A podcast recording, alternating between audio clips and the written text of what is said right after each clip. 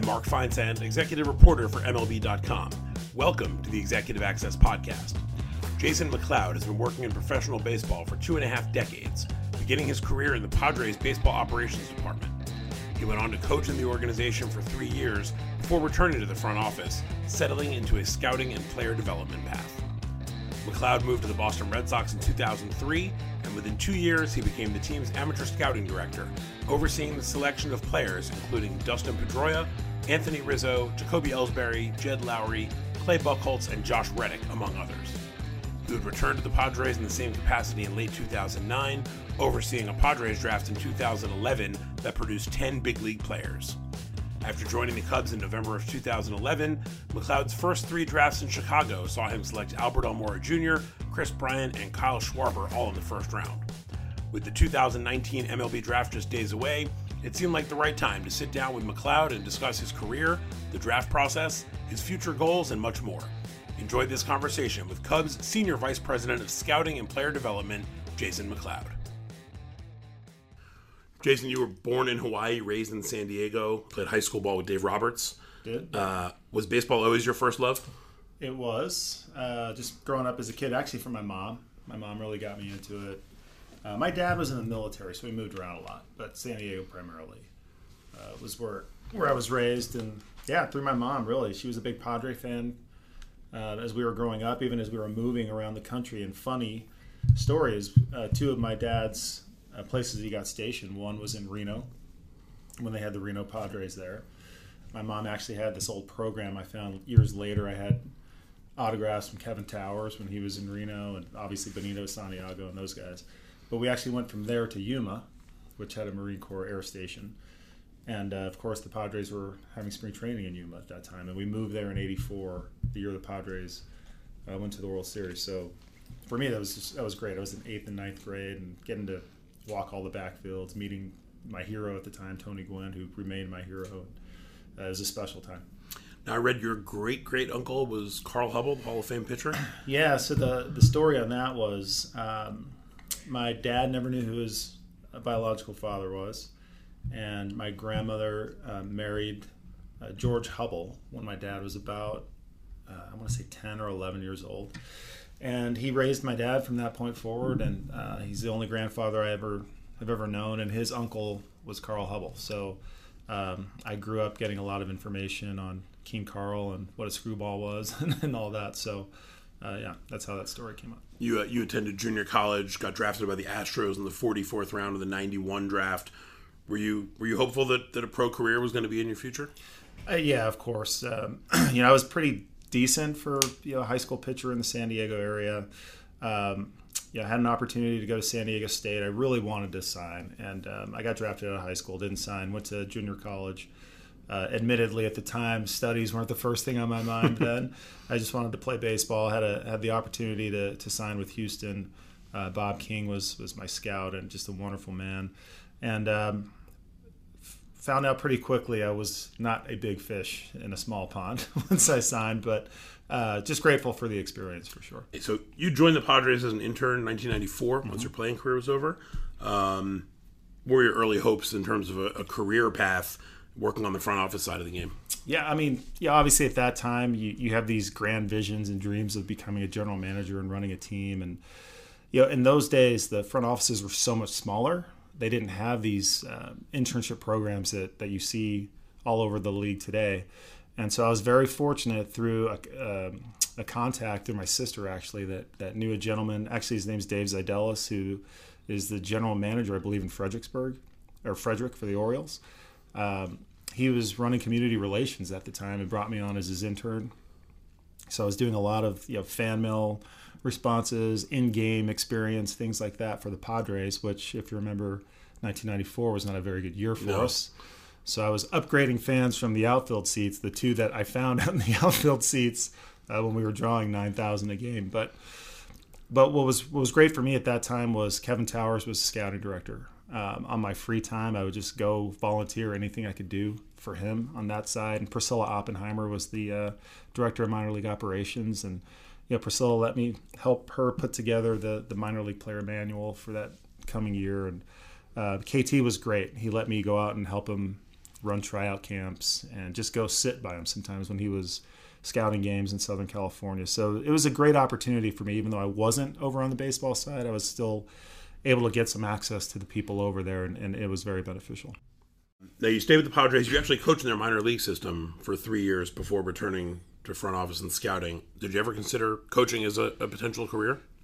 Not not necessarily. You know, it, that was a wonderful time for me. Uh, the funny thing is, I was a pitcher, and uh, when when Kevin talked to me one off season about the possibility of becoming a, a minor league hitting coach, I was was just like, whoa, yeah, I didn't. that's not my background, but you know, thankfully, um, Merv Rettenmund, the hitting major league hitting coach at the time, um, he would work out of the stadium, and Tony would be there all the time. Tony Gwynn, and so a lot of the major league players that lived in the area would come down to Qualcomm and hit there four or five days a week, and so I had the great benefit of just sitting in the cage and listening for a couple of hours, three, four days a week, all off season. Um, and that was an invaluable experience. And then I went out to 1996. I was in Peoria with the Padres and then spent the next two years in, in A-ball in California. And, you know, I, I just did as much as I could to learn, learn about hitting, really evaluating players as well. And uh, whether it was our guys or the other players on the other teams – I always wrote reports and just really started honing my evaluation skills at, at, at, at, that time. So when you return to the front office, you're assistant director of scouting and player development. Uh, you mentioned you're an area scout as well. Is there a specific skill set that makes for a better scout, or is that something that you can learn if you just put in enough time? I definitely think there's a just a learning aspect of, of growing your your library, so to speak, and seeing how many you know the more players you see, you're going to build a bigger Rolodex. You're going to build a bigger library. Um, I definitely think that you've got to have somewhat of a humility to it and understanding that when you walk into the ballpark, you're there for a reason. You're there because there are players that have ability, have a talent, talent on the field. Um, I think scouts can get into a rut sometimes of whether it's the volume of reports, whether it's because of the travel and what they've had to do to get to the game, where they can go in sometimes almost with a negative attitude about it. Um, so I always tried to remind myself that I'm showing up today because there's a kid here that has talent of some type on this field. So I want to uh, see what that is. And obviously, we're all projecting what we think he'll be and what the upside is. But um, I definitely think the guys who that I've been around have um, had a humility to them, have had more of a uh, you know positive outlook and, and being able to dream a little bit but at the same time, you know, keeping an objectiveness about it and and you know trying to pick them apart at the same time. And I think there's a fine balance to that. Fast forward to 2004, after several years with the Padres, you joined the Red Sox uh, as director of amateur scouting. How did your move to the Red Sox come about? Yeah, you know, Theo had left um, the Padres, I believe, in 2002, and um, that was my first year as a full time area scout. Uh, it was 02, and you know, leading up to that point, of course, we by that time had spent a lot of time with KT and, and really had know, the great opportunity to, to talk through major league transactions, to go watch minor league players, evaluate them.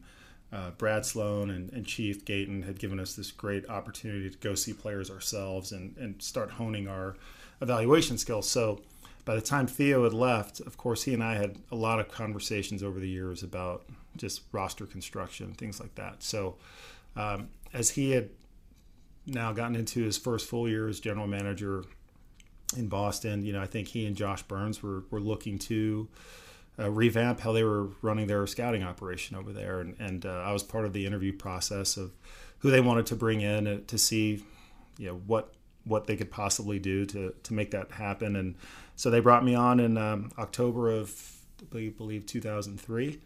And uh, yeah, we started the process of, of building new a new scout not not scouting staff. We had very talented people over there but in terms of like uh, infrastructure and processes that we wanted to put in place. And uh, yeah I, I, was nervous so to speak to go over there. I was 32 years old at the time and and uh, hadn't cut my teeth in scouting alone.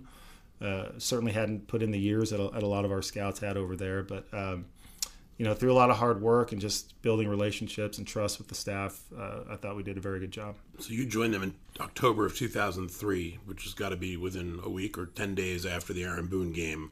Yes. Was there still was that was that still resonating around the office when you got well, there? my official hire date was actually the day that Booney hit that, hit that walk off home and run. they didn't blame you. That's good. And yeah, and so yeah, I, actually Theo had said, "Hey, just come fly here and meet us." You know, if we, if we get to the World Series and all of this, and so my bags were packed. I'm in San Diego. Booney hits the home run, and I'm like, well, I think I'm going to let things settle for a few days before I show up in Boston. So, So your first season with the Red Sox is 2004. That's obviously a very memorable season in Boston. What was it like going through that that season and obviously that October? it was incredible. Just yeah, I grew up following the Padres. Um, obviously, lived in San Diego all through my high school years, going to many Padre games. Just the Southern California um, fan experience, and then moving to the Northeast and getting into that gauntlet of you know coming off of the 03 disappointment uh, with big expectations going into 04 it was just such a, a neat experience for me to, to move there and, and just be engrossed in all of it.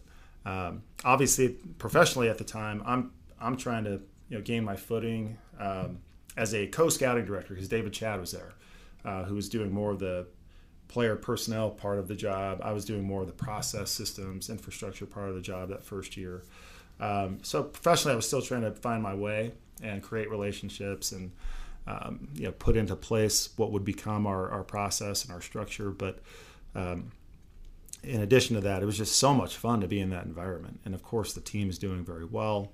Um, you know, we didn't have a first round pick that year in the draft, and actually, dinner one night we're sitting here actually after an Arizona State game. You know, David, Chadd, and I, and one of our other cross checkers, and we're talking about the little shortstop at ASU. And you know, not huge upside and not plus tools and all that. And, and I remember a question I asked David that night. I said, I said, if Pedroia has ends up having Jody Reed's career, is that going to be a good pick at pick 65 in the draft? And I'm like, I think that's a good pick. You're getting a lot of value and you're getting a big leaguer. And so obviously we ended up taking him. And it, th- that first year 04 was just so special for me personally and professionally for, for so many reasons. So I guess my next question that I had here, you basically just answered. You, you never envisioned you were drafting a future AL MVP when you took Dustin Pedroia. Absolutely not. I mean, we loved everything about the gamer. Um, you know, when you saw him the prior summer, that spring, he hit everybody. You know, Mike Pelfrey, all the guys over the big, big arms, huge velocity, spin. He just hit everybody. And he had this attitude that I'm the best player on the field. But as a scout, you're still looking at the runtime. And you're looking at the arm strength. And, you know, at that time, they were still using the, the bats that, you know, they weren't using the BBCOR bats or anything like that. And you're, you're questioning how much of it is just ASU, which is a great place to hit, how much of it is the bats they're using. Um, and they also wore those baggy uniforms. So you know, Dustin Pedroia in a ASU baggy uniform isn't a great look. You know, it- it's not Byron Buxton that's walking around out there. So Right. yeah, there were a lot of things to to poke at with him. And you know, after we took him, there were a lot of scouts out in the industry that were like, you know, overdraft. How'd you guys take that guy? And of course. Um, no, none of us thought he would have the career he ended up having. In 2008, you were awarded the Red Sox Unsung Hero Award by the Boston chapter of the BBWA. What did that mean to you? Hey, it was kind of embarrassing. Um, certainly, it was a humbling thing. You know, I think the writers were just really wanting to recognize the, the entire staff. You know, and when I say that, I mean the player development staff, the, the scouting staff, um, for the roles that they all played in getting some of our players up to the big leagues and, and helping those guys become the players that they were, which ultimately helped the team have the success it had. So I think they just had to find someone that they could give it to to, to represent all of those guys, and, and so and I was the person. Um, it was a very special evening because of you know, the baseball writers dinner. It's a big deal up there. There's a lot of people out in the stands and or out in the audience, and um, you know, getting up and getting to accept the, the award on behalf of all our scouts and player development staff. It, it was a special feeling. Amateur scouting, maybe more than any other area in baseball, seems to me like the most um, sort of group effort uh, than anything else. Every time that I've spoken to anybody who's an amateur scouting director or whatever, and you ask them about specific players, they're always quick to say, "Well, this was the scout who saw him over here, and this was the scout, and this scout liked him here." And it always seems about making sure that everybody gets the credit. Is it as as a cohesive effort as it seems? Yeah, and, and it has to be if it's going to work correctly, um, because of the what the job entails and the miles that you're putting in and the time that you're putting into it, all with the understanding that you know, the likelihood of you getting that player is very, very small. But you still have to put in the right work, go through the, the right processes of it. And, and that's what's going to put your organization in position to make the best decision. So you can't be selfish about your work, even though, I mean, we're all human beings. Like we, we, I don't want to say we fall in love with players, but you know, when you're investing as much time as you are, and you're getting into homes, and you're you're spending that time, you know, talking to coaches and talking to counselors about you know, who this person is that you're going to recommend to your team. It's hard not to get emotionally invested in wanting that player. And when you don't get them, yeah, you can look back and say, "Wow, I remember that day I spent, you know, driving five hours to go meet with him that night. You know, I could have been at my daughter's dance recital, but you know, I, I took the 250 mile drive to go meet with them, and I didn't get them. And, and you we all sign up for it. We understand that's part of it, and that's why the organization wins when you have a good draft, even if it's not your players. And I remember the first year in Boston, we did our Scout of the Year award, and uh, we gave it to a gentleman who didn't have a single player drafted that, that year. But his work was so good.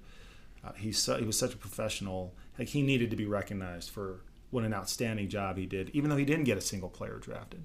And uh, I think once our staff saw that, you know, that helped. There was like, wow, this isn't just about your your guys the podium guy. Right. This is truly about just how good your work is. I'm always amazed at the amateur scouting process in general, just because the number of high schools, the number of junior colleges, the number of colleges, how how do you make sure or do your best effort? Obviously, you can't cover everything. You can't see every player. So, how difficult a process is it to make sure that you're seeing not only as many players as you can, but the right players? Yeah, it's, yeah. The process is. I don't want to say it's gotten easier. It's it's changed a little bit in the last five to ten years, just because there's so much more information now that you have on these the junior college schools and some of the NAIs, NAIAs, and D2s. But yeah, you've got to make that decision of you know, as you know, being the only sport that holds their draft in season. Uh, that makes the, your logistics and your planning just so important every single day um, and where you're going to go, and you've got to look at you know weather, and you've got to look at pitching rotations that change, or, or, if a player gets hurt. So a lot of the process, yes, is just fanning out and making sure you're seeing how, as much as you can uh, throughout the spring. But then it's also okay. How do we use these days to go back and see the guys two, three times that you're really hoping that you can are going to be in your mix? And I think the further you get away from the first round, it's certainly harder to do that.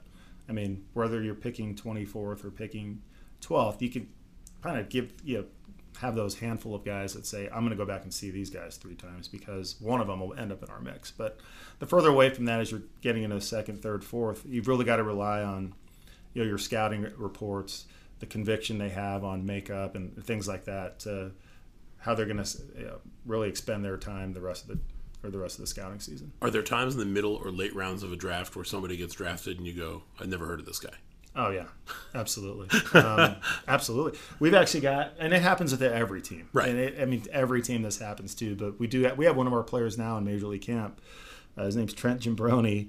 Um, you know, D two guy we took out of I think it was Troy or Delta State a couple of years ago, and yeah, he went out to Double A last year, and he's yeah, he was close to being a 2020 guy before he got hurt, and now he's you know going bonkers in major league camp right now. And I've had a few of my friends with other teams saying, "Wow, we didn't have that guy turned in," and it just it happens everywhere because there's so many players getting right. drafted. You can't see everybody. You can't see everybody, and and um, unfortunately, yeah, it's just a byproduct of the draft. So you've worked with Theo in a couple different places, now three different places.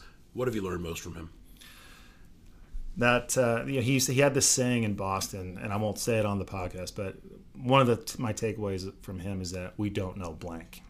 Um, you know, you certainly want to balance out like having uh, the ability to to look at things that you've done well and, and and respecting that and congratulating yourself and your staff for things you've done well, but at the same time, like keeping that don't not not getting complacent and like it's not good enough We've got to keep charging forward.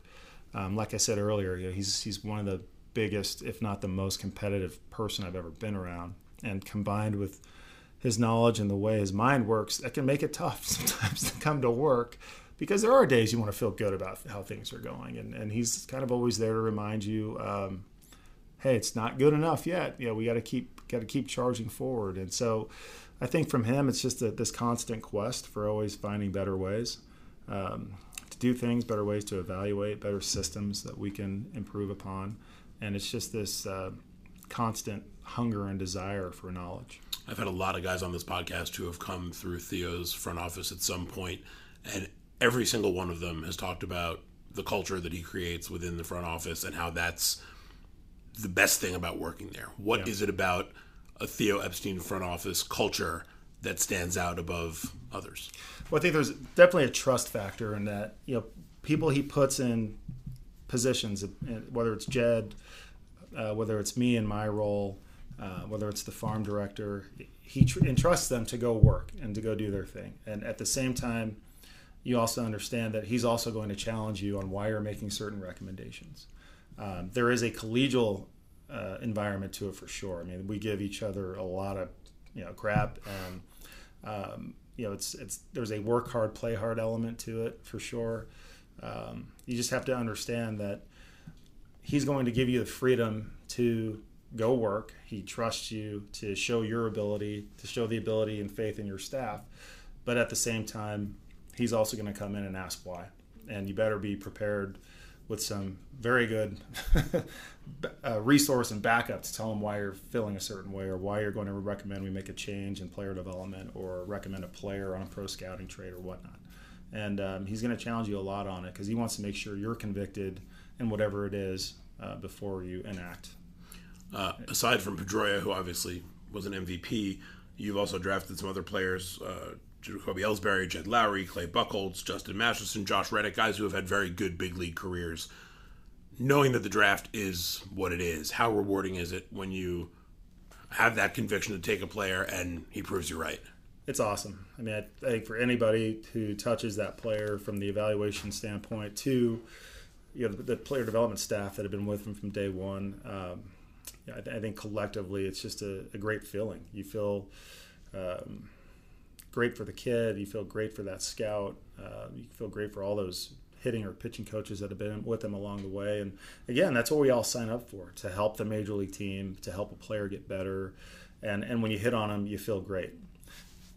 You know, to turn that on the other side of that, right. of course, I mean, you, you're going to have so many players that you miss on.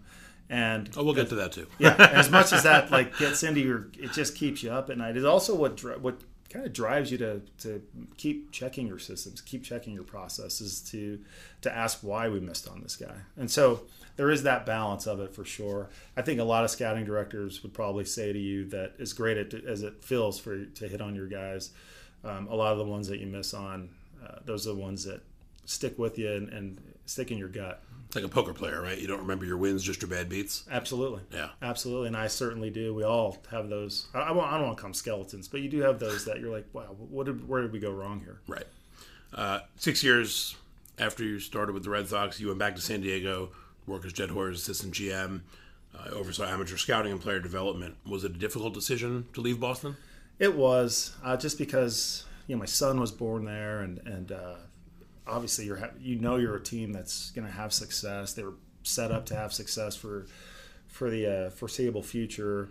At the same time, it was such a great opportunity for me to go back home. Um, obviously, Jed getting his first general manager's job, uh, me going with him as an assistant GM. You know, at that time, I had been overseeing scouting for six years, and which I love so much, and to this day, I just love it a lot but it was also an opportunity to, to expand my responsibilities and and uh, you know, oversee a player development staff, which I had never done before.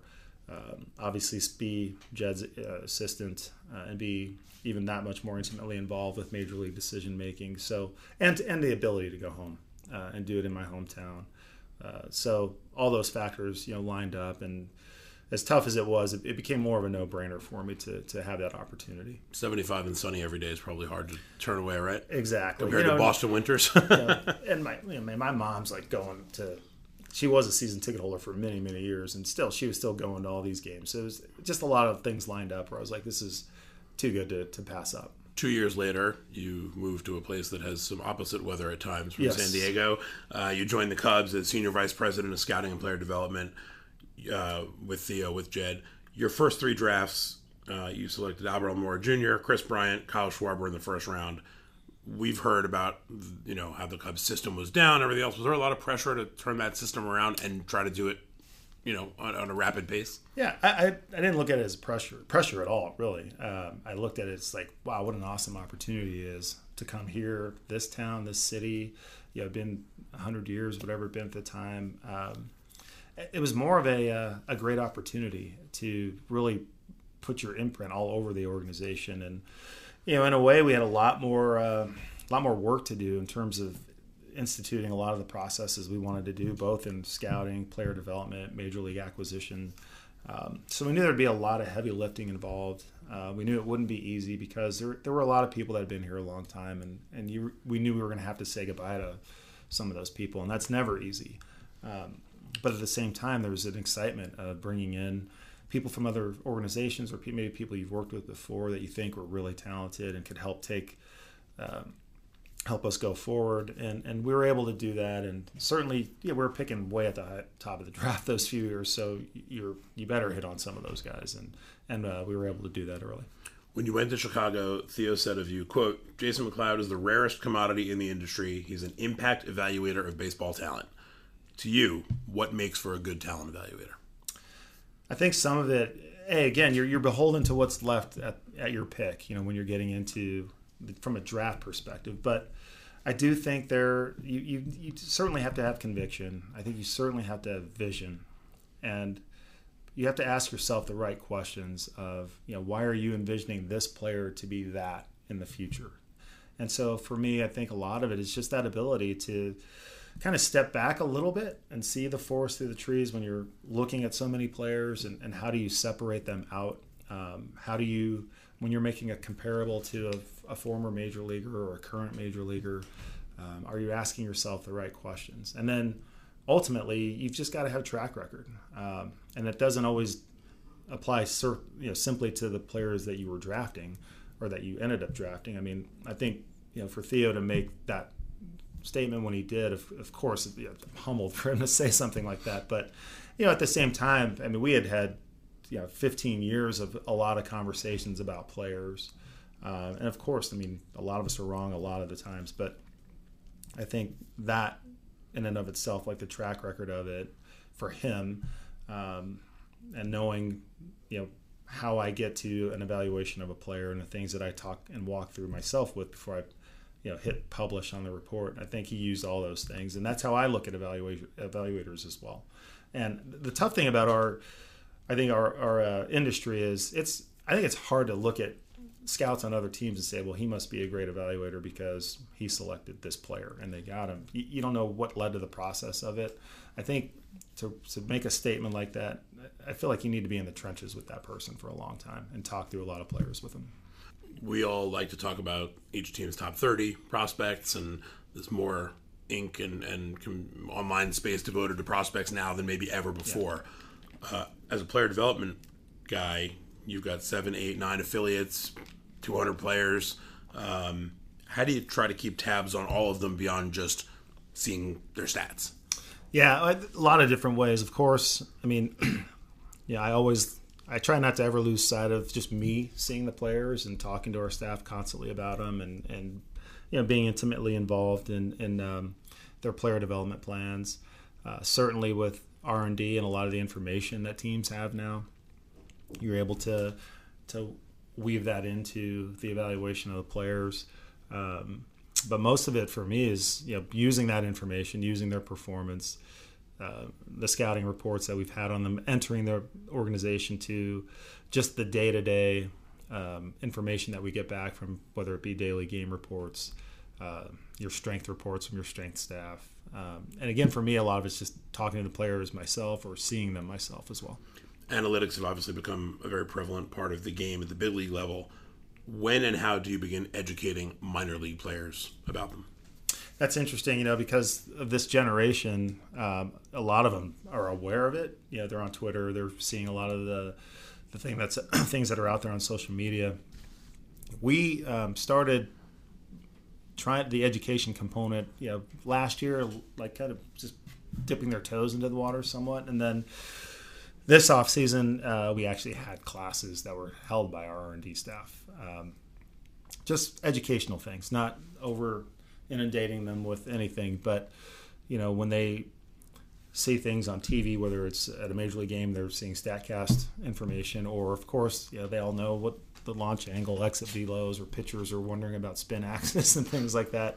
Yeah, we definitely wanted to have a uh, kind of a metrics 101 of sorts, and um, so we had some educational classes last month that that we found very beneficial, and yeah, the players are certainly speaking the language and just wanting to educate them more so they understand what it is that they're hearing, what that means, but also from from our standpoint, if we're making recommendations based off some of the the uh, data out there, um, they certainly have an understanding of why. The minor leagues are a tough road for a lot of kids. When a player is struggling or down, how tough is it to keep them sort of focused and you know eye on the prize kind of thing? Yeah, there yeah a lot of different ways, and I know teams certainly were one of them. Uh, you know, we they have mental skills departments, and so uh, I think we have a staff of four now, and you know, so they're they're trying to preempt a lot of that by their, their mental skills strengthening programs that, that are out there, and yeah, at the same time, yeah, it's tough. A lot of these guys are competitors, and and uh, you know they have people tweeting about their performances. You know, fans that were at the game are saying, "Oh, so and so went 0 for 4 with three strikeouts," and they'll put video of it on there. Right. You know, this is an era that for these guys, they're just growing up with it, and they have to you know deal with all of that. So, you know, we certainly most of it is through the mental skills program. A lot of it is just trying to keep players focused on process rather than result. Um, and again, that's that's easier said than done. And you know, the other last week I actually texted one of our our uh, minor league guys a uh, you know the John Wooden quote about just just being getting a little better every day, and over time you'll be a lot better. Just because I was like, I know you're trying so hard to get there now. Just remember the process of this. So I just sent him the the Wooden quote, and yeah, he was like, "Wow, thank you so much." I, yeah, of course he know he was aware of John Wooden. He's like, then he's you know, holding himself accountable. Like, yeah, I do try to do way too much too soon. I got to realize my career is you know, this far out in front of me. So, you know, it could be something as small as that, but but primarily just try to keep them you know, mental, mentally as strong as they can be. The Cubs became only the third team in big league history to win at least 100 games within four years of losing 100. Did you guys think that turnaround was going to happen as quickly as it did? No, I think if you talk to, to Theo and Jed, uh, it probably started happening a year earlier than we expected. Um, you know, when when when Kris and Kyle and those guys were coming through the organization, obviously a lot changed. When we were able to sign uh, Jon Lester, and you know, we really hit on the Jake Arrieta trade. I think those things just all you know came together at one time, and, and you know Jorge Soler was doing very well when he was coming up, and and uh, you know it all culminated in that 2015 run, and, and Jake was just out of this world, you know, with that Cy Young season that he had, and, and our young players were were coming up and helping, and Addison Russell was able to come up and and uh, and help the club. You know, so I think things were happening that we didn't expect that soon, but it certainly changed the, the timeline for us. And um, so when we had the experience of the 2015 playoff, um, which was came to it was such a great run that came to a ceremoniously quick ending when the Mets swept us. Um, yeah, it just fed the hunger for it for the next year. And then those young guys had that experience, and, and uh, 2016 was just the phenomenal season that it became. Front offices are so analytically driven in this era. Your background's in scouting. Yeah. Do you think that scouting has become somewhat underappreciated in terms of the game itself? I don't know if I'm I'm biased to it because sure, I'm, I'm, just so yeah. Um, in a way, I, I do because I think as as we as an industry as we are, as we're um, equipped to measure so much more, I almost feel like it's, you can fall into losing focus on are things important because you can measure it, or can you measure it because it's important, right? So, um, you know, with the scouts themselves, you know, to me, they're still the lifeblood. Uh, they're still the guys that are out at the ballparks, seeing the things that can't be measured. Um, you know, the instincts, the game awareness, the makeup of the player, which is such the big separator. Um, unless like it's rare to find the ultra tooled guy that has the makeup to, that goes with it, and so of course, yeah, we're in this era where we're going to get have so much more information from you know, the performance standpoint, from you know, a lot of colleges having TrackMans installed at their fields. Junior colleges have TrackMan at their fields sometimes, and you know, you go to high school games, they'll have the HitTrax machines and things like that. So, knowing that, I, I feel it's even more uh, beneficial for good scouting departments. Like the teams that have the better actual scouts on the ground, I think are going to be the teams that have uh, the competitive advantage. You uh, you mentioned 2016. You went through 2004 with the Red Sox. You went through 2016 with the Cubs. Two historic yeah. seasons. What was 2016, especially October, like for you? It was unreal, and you know, just you know how how uh, fortunate and spoiled am I to be in both places? When when they've had this you know, historically long uh, run of, of not winning. And yeah, and in both instances you had the uh, you have the Red Sox coming back from 3-0 on the Yankees in 04 and then yeah you have us being down three games to one to Cleveland and even the LA series you know we're down two to one to the Dodgers and not scoring runs and not. I mean, there were so many instances where the team could have folded, didn't. Um, so going through that and, and having the experience of, of coming back, winning in Cleveland, um, I'll never. I mean, the parade was unlike anything I'd ever seen, and, and again, being so fortunate to go through two parades in Boston. Um, I don't know. Everything just was so perfect about that parade at, in Chicago. The weather couldn't have been better. It was you know crystal blue skies, um, just the millions and millions of people that showed up. You know, just it, it, was something that those of us who all obviously all experienced will never forget. And then for the five or six of us that were in both places, um, again, we just got to you know count our lucky stars we were in the right place at the right time. So, what when you look at them? It's a very superficial question. Which is your favorite ring? Wow. Um, God, that is a, that's a tough question. I, it's it's probably the the yeah the it's easy to say 16 because it's the freshest one in my mind right now, and I think all organizations I've seen all these rings over the years, and they, they just keep getting bigger and bigger. So um, it's funny. I've got the three rings, and I've got three kids, and all three of them want the the Chicago ring because they're old enough now that to have gone through it. But yeah, they're they're all special. But yeah, the the Wrigley one. Um, combination of just being fresh, combination of being even a longer, you know, period of time between uh, World Series championships probably stands out. 2014, you withdrew your name from consideration for the Padres GM search. Again, another chance to go home again.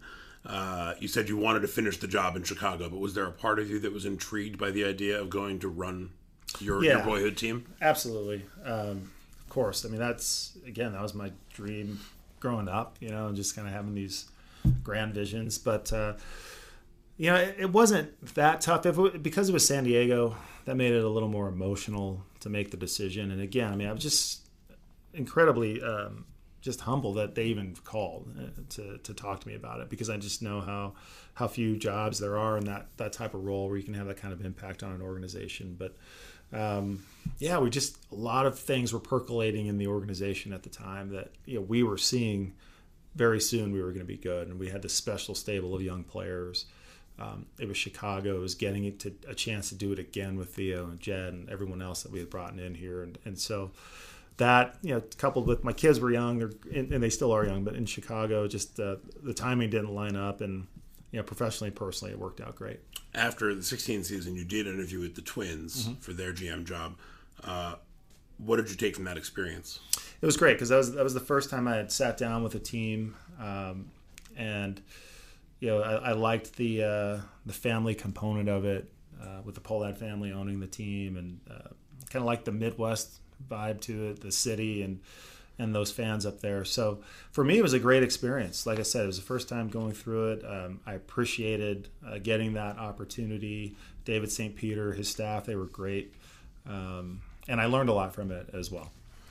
You were linked this past off season to the Mets job, to the Giants job. I think you actually did interview with the mm-hmm. Giants, right? Um, as much as you love what you do in Chicago and the people you work with, as you start to interview for more of these jobs, is there a sense of disappointment when you don't get one of them?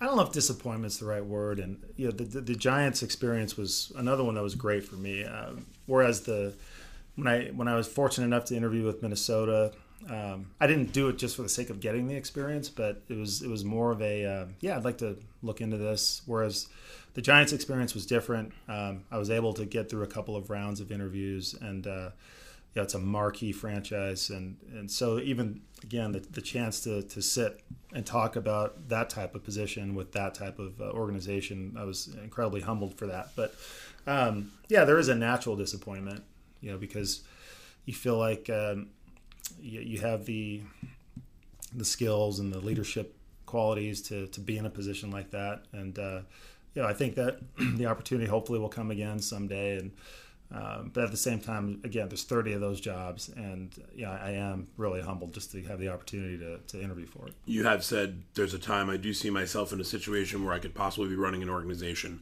How important is it for you to get that chance to be a GM someday?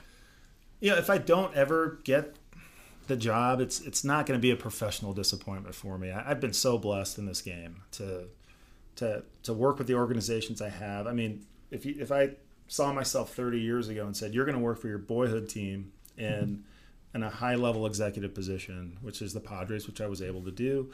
Uh, you're also going to work for two historic franchises in you know pretty important decision making positions and win World Series with them." Um, I would have told you that you know go sell ice to Eskimos. There's no way that's going to happen.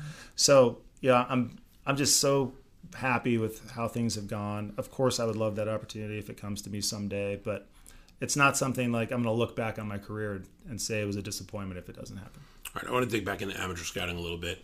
How many games do you need to see an amateur player before you have? I mean, it's probably you still you probably never have a, a true idea of what kind of yeah. player, but before you think you have a, a, feel for what kind of player that can be. It depends. I, I think it all depends on the look you get. Uh, what kind of day did you have with them? Um, there are days you show up and you can see five at bats um, and walk away feeling like you don't know anything about the player. There are days you walk in and it's just everything aligns where the the pregame work is good. You see if you're going to see an infielder, let's say, he gets a lot of ground balls in pregame. During batting practice, uh, he's taking balls live off the bat. You get some really good game ABs from him where you're seeing him compete in the box or you're seeing him recognize pitches, recognize spin, all those types of things. And you might only need one game. And you, you just look at the swing mechanics, you look at uh, leadership ability, you look at game awareness, all these things, and you might you might feel good and say, I don't need to see him anymore. I, I saw him play. And it's less to do with like game performance. I mean, maybe he went 0 for 4, but right. you saw great swings, you saw hard contact. Um, you got to see him do things defensively, run, all of these things, and, and you might feel good there. Other guys, they could go four for four, but you're just not believing what you're seeing, so to speak. Maybe it's a, a swing flaw or a swing mechanics or approach. Um, you're not sure defensively, and I mean, some I've gone back on guys three or four times sometimes where I'm like, I'm just not seeing this. But there's also an element to you just have to rely on your staff and other guys that are seeing him. And you know, you, you mentioned Jacoby Ellsbury earlier. I saw Jacoby four times that spring he had an incredible junior year at Oregon State. I literally was the cooler every time he came in. I, I, I, think he went maybe two for 15 in the four games that I was at. And some of the contact was like getting beat deep and chopping balls into the ground. Um, and he had a phenomenal year. And so I remember one game I took Theo to the game. We're at Washington. I took Theo to the game. His first at bat, I think he popped up. Second at bat, he grounded out to, to second. And I said, Theo, I told you. And he's so as he comes up his third time, and Theo goes, Jay, do me a favor, just walk behind the dugout. Don't even watch him hit. And I'm like, I'm not going to do that. He's like, turn around, go behind the dugout.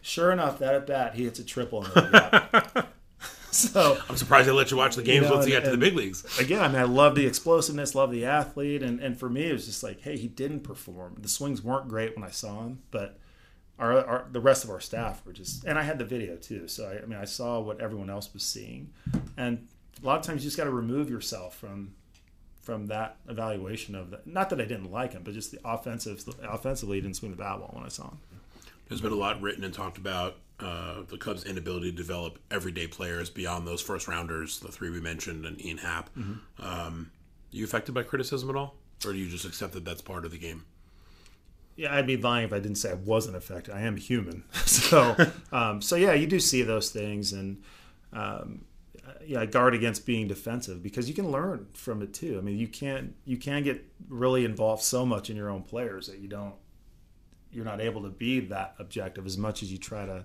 tell yourself you are. Tell yourself you are being objective, but yeah, I mean, I think we we do a really good job. I feel being hyper aware to that. Um, you know, position players after the first round. Obviously, the pitching. I'm sure we'll get into. Um, and so, you know, again, we look at is it a process thing? Is it something we're doing player development related? That's not um, that we're not hitting on certain guys with. And I think that you know there are byproducts of why did you pass on certain position players? Was it because we were trying to force pitching in the draft? And why did we walk by this guy? And um, at the same time, we do feel good about, especially our last couple of drafts, about players we've taken later and what we feel they're going to do in the big leagues for, for this team. And one of them I, you know, I mentioned earlier. So, you know, I, th- I, think there is kind of a ebb and flow to it for whatever reason uh, in each draft. Um, a, you're always, of course, beholden to the talent pool for that year, but I think with us, we've kind of gone with, well, we really need to hit on pitching. Let's take more. And it's probably caused us to walk by some position players. You mentioned the pitching. Your first six drafts with the Cubs, 75% of your picks in the first 10 rounds were pitchers. Mm-hmm. You guys, 2016, took 13 of your first 14.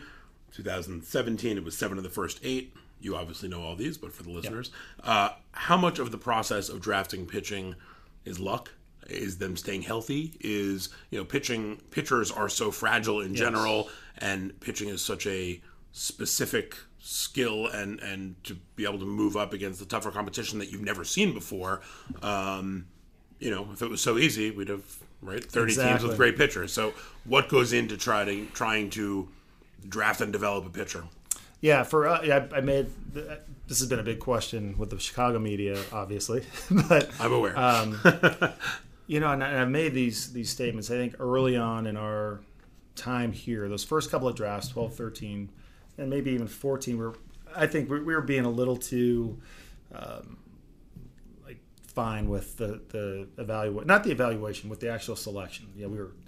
Does he do this and does he do this and do we feel like he's going to be healthy for five to six years and and uh, in our case it probably it did cause us to to give up on some upside and some athleticism there. Um, so that that's certainly some of it. Just we, we put too many checks in place for us early.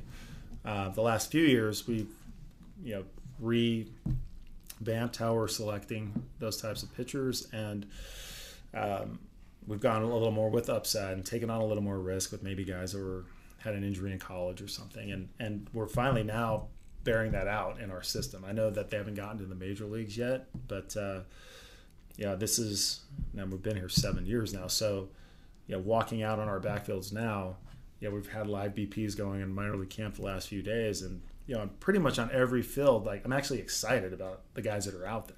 Like excited about their upside, the stuff they're they're showing, and these are guys that are going to be in AAA this year now. So, you know, there's there's that to it. There's also just the sheer fact, like you were mentioning earlier, man, it's hard to develop pitching. It really is, and you know, due to a it's just being tough. It takes time. Um, you know, a lot of the drafted pitching that are in sitting and starting rotations. I think almost half of it comes out of the first round, and we weren't swimming in those waters early on. We were we were you know taking position players and bats. So I also think it's a combination of that that we just weren't taking those pitchers up top early. Um, we have done that a little later. We've gone, like I said, a little more upside, and and um, so now we're excited about some of the guys that we have coming soon. You prepare all year for draft day. What's it like inside the draft room? Is it just chaos? Is it nervous energy? Is it a laser focus? Is it all of the above? It's a little of all of the above, and it's changed a little bit over the years because of the R and D, uh, you know, uh, presence with the modeling and all of that, and and how much more information we have. You're not having these as much of the big arguments on the unknown because you know a little more.